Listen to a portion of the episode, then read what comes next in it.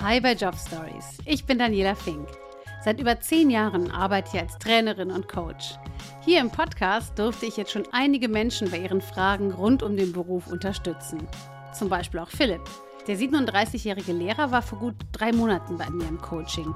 Er liebt Filme machen. Und auf lange Sicht würde er mit seinem Hobby gerne Geld verdienen. Mein Team hat bei Philipp nachgefragt, was sich auf seinem Weg in die Selbstständigkeit getan hat. Und das ist echt einiges. Allein durch eure Jobstory schon sind zwei, drei Kontakte entstanden, mit denen ich auch ein bisschen gesprochen habe, ähm, die sich in, diese Geschichte sehr interessant gefunden haben auch und sind ein bisschen in Austausch gekommen, was mich sehr gefreut hat, dass da positives Feedback gekommen ist.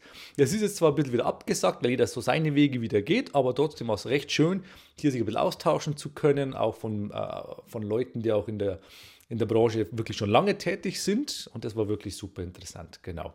Dann habe ich seitdem einen Instagram-Kanal veröffentlicht, ich habe meinen YouTube-Channel veröffentlicht, habe da schon zwei, drei Videos gepostet, quasi über meinen Weg in die ähm, Teilzeit-Selbstständigkeit, nenne ich es jetzt mal auf alle Fälle.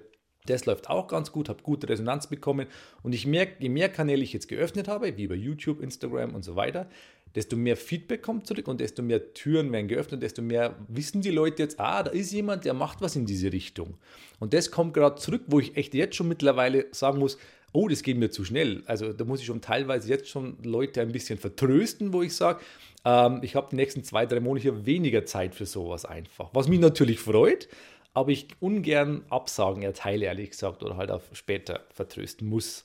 Das ist echt toll und das freut mich wahnsinnig. Ein großes Thema bei Philipp im Coaching war Geld.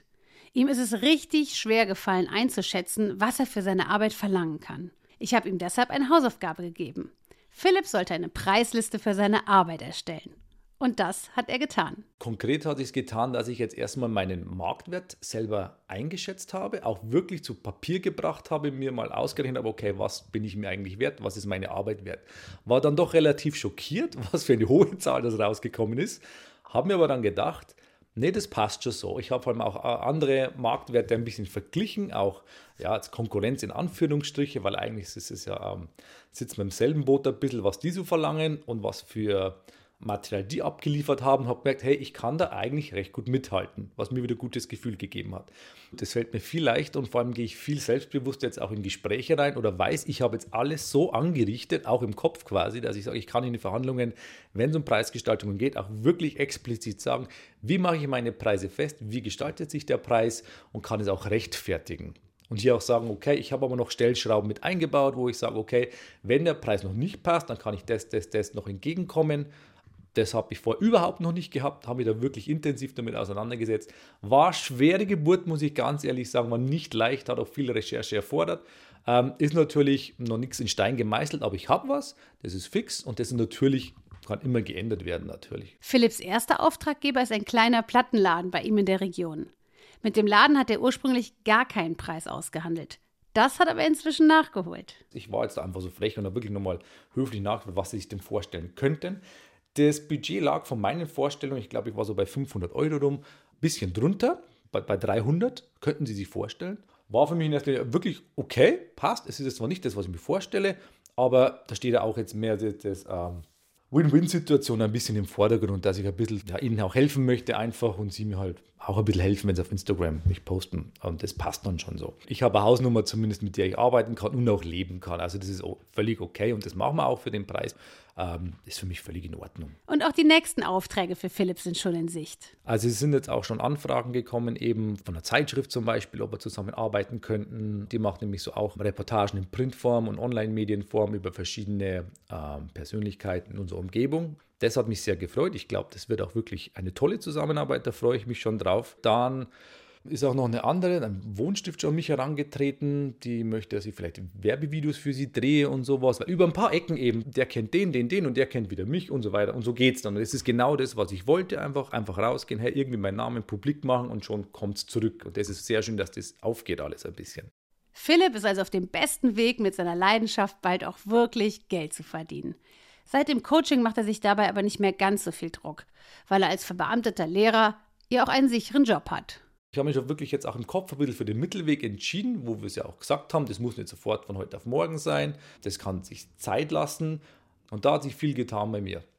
Und bin aber immer noch so der Meinung, okay, ich gebe den sicheren Hafen jetzt noch nicht so schnell auf. Und solange sich gut vereinbaren lässt, bleibt es auch dabei. Und dann nach ein, zwei Jahren, je nachdem die Auftragslage ist, schraube ich vielleicht dann stundentechnisch noch mehr runter von der Arbeit ein bisschen, so dass es ausgleicht, auch vom Gehalt her, dass es halt ungefähr die Waage hält. Ob ich dann komplett ähm, dem Lehrer da in den Rücken zudrehe, keine Ahnung. Ich kann sein, kann nicht sein, je nachdem, wie das Geschäft dann eben läuft. Genau. Aber nicht nur die praktischen Tipps haben Philipp geholfen.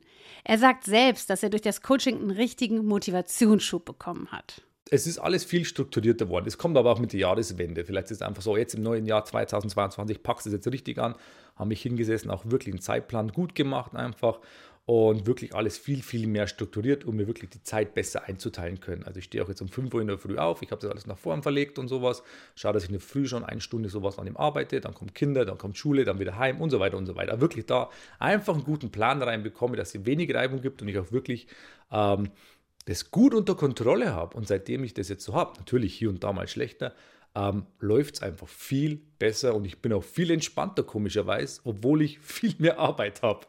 Es läuft alles besser. Das freut mich sehr. Mein Team und ich wünschen Philipp viel Spaß beim Abenteuer Selbstständigkeit. Wenn dir die Folge gefallen hat, freue ich mich, wenn du sie weiterempfiehlst. Job Stories ist ein Podcast des Bayerischen Rundfunks.